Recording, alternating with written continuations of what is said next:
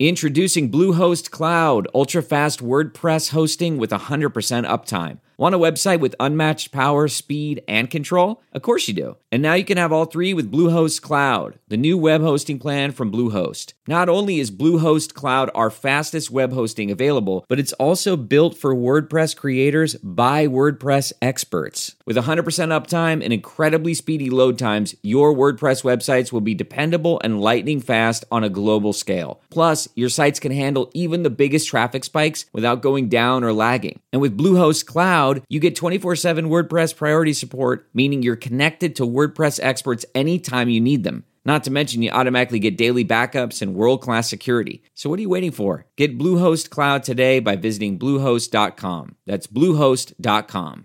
Temp check. What kind of summer are we having this year? A family road trip summer? A beach bum summer? Or a wake me up when the sun sets summer? With Instacart, choose your own adventure and skip the shopping side quests. Where available, you can get ice cream delivered to your hotel, sunscreen to the pool, or cold brew to your bed. Well, door, in as fast as 30 minutes. Wherever you find yourself this summer, you can get the goods. Download Instacart for free delivery on your first three orders. Offer valid for a limited time. Minimum $10 per order. Excludes restaurants. Additional terms and fees apply.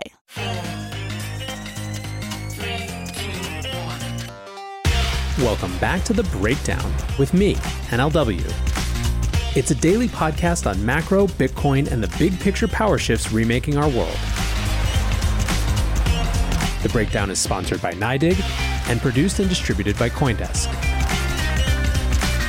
What's going on, guys? It is Saturday, July 17th, and that means it's time for the weekly recap. I want to use this recap to catch back up on a few stories I've been following over the past few weeks. And the first is the rising regulatory scrutiny around Binance. The last few weeks have seen a serious pan global turn against the company. At least that's what it feels like to the outside observer. Thailand's SEC issued a criminal complaint against Binance for operating without a license. The Cayman Islands Financial Board said that Binance wasn't authorized to operate in their territory. The Monetary Authority of Singapore said that it was following up with Binance because of regulatory scrutiny elsewhere. Japan's Financial Services Agency warned consumers that Binance was operating without registration. And of course, the UK's Financial Conduct Authority said that Binance wasn't allowed to offer services in the UK. The UK thing is a bit muddled because the FCA specifically pointed to a different division of Binance that wasn't their main Binance.com property. But that hasn't stopped an absolute exodus of partners. Binance has been unplugged from numerous payments networks. Two more were announced this week, and clearly, this is having ramifications not only in the UK, but in Europe as a whole. This week, there were two more big bits of news beyond just ripple effects from the FCA.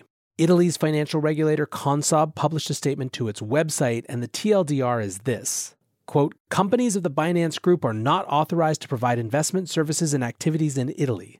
Period, full stop. This isn't the first we've heard from Consob lately. Last month, Chairman Paolo Savona went in on cryptos, saying that one, they could be a shield for criminal activity, including not only tax evasion, but the funding of terrorism. Two, that they could undermine monetary policy. Three, that there are between 4,000 and 5,000 unregulated cryptos. Savona said that if Europe wouldn't make a European level solution, that Italy was going to be forced to do something on their own. So apparently, Binance is a part of that. Then on Friday, the Securities and Futures Commission of Hong Kong said that no entity in the Binance Group was registered to conduct any regulated activity in Hong Kong. Given the confusion around the FCA's announcement, this no entity clarification is potentially important. But what about over here in the US? Well, truly, this is one of the weirder stories I've seen lately. Here's the headline from Bloomberg. After Binance solicits praise from US agencies, DOJ says stop. Okay, so let me try to simplify this. One, Binance is often asked to comply with US agency requests for information in the pursuit of criminals. Two, Binance complies. Three, Binance asks for thank you notes for said compliance. Yes, thank you notes. Four, authorities start investigating Binance or just generally raising questions. Five, Binance says, but we are such good crime stopping helpers. Look at these thank you notes we have for evidence. I'm not even exaggerating this here. This is what Binance said in a direct statement. Quote, we engage with regulators and law enforcement in a collaborative fashion to combat cybercrimes as part of our ongoing effort to make the industry a better place. The letters we've received acknowledging our assistance speak for themselves. Binance also showed Bloomberg a bunch of these letters, and they were basically all written by Binance and just signed by the officials and were frankly super awkward. Numerous of them apparently included the line I have much pleasure in sending you this note of appreciation for your cooperation in assisting our investigations. Well, anyway, now the US is fed up with this. Earlier this month, the US Justice Department sent an email to the FBI, to the Secret Service, to the IRS, and more, demanding that their agents stop signing these letters. There is a lot of heat coming at Binance. I completely acknowledge this, but still, it is absurd to me that they seem to think that holding up a bunch of thank you notes is actually going to get them less scrutiny. But either way, they are still clearly ground zero for a rising regulatory tide, so I think we'll have to continue to wait and see what happens.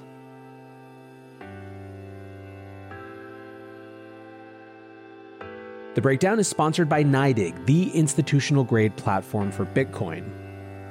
As longtime listeners know, NYDIG is a major force in the Bitcoin space, and they're now making it possible for thousands of banks who have trusted relationships with hundreds of millions of customers to offer Bitcoin. That mainstream access is critical for all of us, and you can learn more about it at nydig.com slash NLW. That's N-Y-D-I-G dot com forward slash NLW.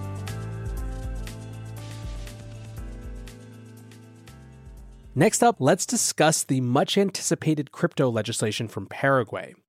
A leaked draft was obtained by Decrypt this week, and their headline pretty much sums it up.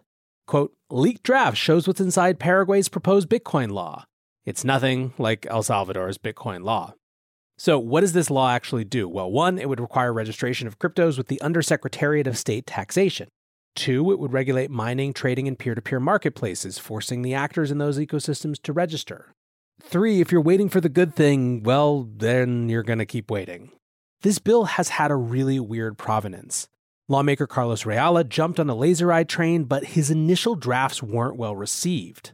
One person who had early access said, quote, I found that 90% of the bill was a literal transcription of two previous unsuccessful bills, one from the Argentinian Congress and the other from the Colombian Congress. In addition, it had excerpts from a Venezuelan blog and others from a not so popular antivirus software site.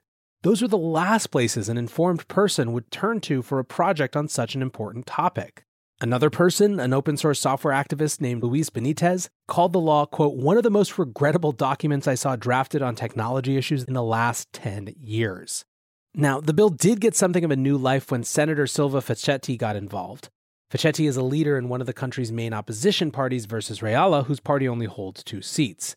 But still, the law has been criticized in both substance and in process.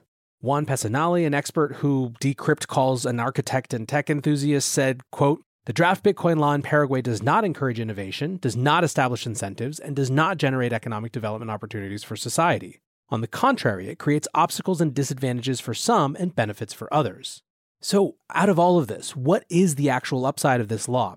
It seems to be that crypto related companies would at least be formalized and so they could work with the banking sector, but we're still dealing with leaked documents and opaque processes and random experts, so I don't want to judge too harshly yet. However, for those hoping that this would be another El Salvador, it's pretty clear it won't be anything like that. Next, another theme I explored a couple days ago was BlackRock's argument that no one is asking about Bitcoin and crypto. Was it, I wondered then, an indicator that institutional interest was on a downswing? Well, if so, here's one counterpoint. Capital Group, an investment services provider that manages more than 2 trillion in assets, has purchased 12.2% of the common shares of MicroStrategy. The disclosure happened on July 9th, and the purchases seem to have been mostly made in June. This makes Capital Group the third biggest shareholder in MSTR. No one who sees this has any doubts about what's going on. Bloomberg writes, quote, "The move is likely a bet on appreciation of the world's biggest cryptocurrency, Bitcoin." So clearly, at least from this, there is still some institutional interest showing up. By the way, I said that this made Capital Group MicroStrategy's third biggest shareholder. As you could probably guess, Michael Saylor is number one, holding over 25% of the stock. But do you know who the second largest shareholder is? Ding, ding, ding, it's BlackRock, baby. The same people who are on TV saying that no one cared about crypto anymore. As always, watch what people do, not what they say. Finally, one more little one to wrap up today. The UK's Financial Conduct Authority, the same group who issued that warning against Binance, is launching a campaign to warn young people about the dangers of crypto. It was announced by FCA CEO Nikhil Rathi, and he cited research that found almost 2.5 million Britons hold crypto assets, but that those who do are more likely to be younger and behave, quote, less rationally and more emotionally, egged on by anonymous and unaccountable social media influencers. He also said, quote, this is a category of consumer that we are not used to engaging with, 18 to 30 year olds more likely to be drawn in by social media. So, what is the FCA going to do? Well, they're going to spend 11 million pounds, almost 15 million dollars on this ad campaign telling kids not to get into crypto.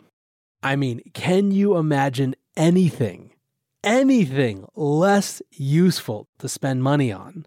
I'm having flashbacks to every PSA from the 80s and 90s about sex and drugs, whose primary impact was to make all of us want to do more drugs and have more sex, if only out of sheer spite for these absurdly patronizing ads. Perhaps I'm being too harsh and the ads will be brilliant and save a bunch of kids who would otherwise be taken in by the latest scam a bunch of pain and agony.